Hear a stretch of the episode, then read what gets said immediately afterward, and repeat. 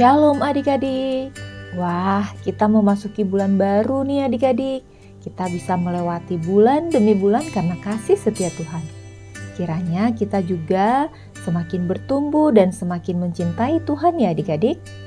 Nah, sekarang kita mau mendengarkan dan merenungkan firman Tuhan. Tapi sebelumnya kita berdoa mohon tuntunan roh kudus Tuhan. Mari kita berdoa. Bapa yang di sorga, Bapa yang kami sapa dalam nama Yesus Kristus, kami mengucap syukur atas kebaikan, anugerah yang Tuhan berikan kepada kami. Tuhan, kami mau mendengarkan firman Tuhan, pimpin kami agar mengerti firman-Mu dan dimampukan melakukan firman-Mu dalam kehidupan kami. Terima kasih Tuhan Yesus, dalam nama Tuhan Yesus kami berdoa, amin. Pembacaan Alkitab diambil dari Perjanjian Baru yaitu Kisah Para Rasul 4 ayat 32 sampai 37. Adik-adik juga baca bersama-sama ya. Kisah Para Rasul 4 ayat 32 sampai 37. Beginilah firman Tuhan. Adapun kumpulan orang yang telah percaya itu, mereka sehati dan sejiwa, dan tidak seorang pun yang berkata bahwa sesuatu dari kepunyaannya adalah miliknya sendiri, tetapi segala sesuatu adalah kepunyaan mereka bersama.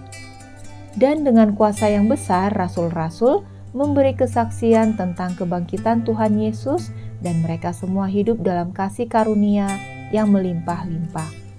Sebab tidak ada seorang pun yang berkekurangan di antara mereka, karena semua orang yang mempunyai tanah atau rumah menjual kepunyaannya itu, dan hasil penjualan itu mereka bawa dan mereka letakkan di depan kaki rasul-rasul lalu dibagi-bagikan kepada setiap orang sesuai dengan keperluannya. Demikian pula dengan Yusuf yang oleh rasul-rasul disebut Barnabas, artinya anak penghiburan, seorang Lewi dari Siprus, ia menjual ladang miliknya lalu membawa uangnya itu dan meletakkannya di depan kaki rasul-rasul. Demikian pembacaan Alkitab. Adik-adik, Judul renungan kita hari ini Yusuf Barnabas. Kita baca ayat fokusnya yaitu kisah para rasul 4 ayat 37 yang mengatakan ia menjual ladang miliknya lalu membawa uangnya itu dan meletakkannya di depan kaki rasul-rasul. Adik-adik, hari ini kita mau belajar dari seorang tokoh yang bernama Yusuf Barnabas. Siapa Yusuf Barnabas? Yusuf Barnabas adalah hubungannya dengan jemaat mula-mula. Yusuf Barnabas adalah orang Yahudi dari suku Lewi yang berasal dari Pulau Siprus, tetapi tinggal di Yerusalem. Nama asli Barnabas adalah Yusuf. Para rasul memberi nama Barnabas atau anak penghiburan mungkin karena sifatnya yang suka menghibur. Yusuf Barnabas kemungkinan besar juga adalah seorang kaya yang murah hati. Pada masa itu belum ada kebiasaan untuk memberikan sebagian harta mereka kepada gereja. Biasanya mereka menjual tanah atau ladang seperti yang dilakukan Yusuf Barnabas dan hasilnya diserahkan di depan kaki para rasul agar dapat dipergunakan untuk jemaat yang membutuhkan. Yusuf Barnabas juga yang menerima Paulus ketika banyak jemaat mula-mula meragukan pertobatannya. Dia adalah salah satu pemimpin terkemuka gereja Antioquia. Adik-adik, apa yang dapat kita pelajari dari Yusuf Barnabas?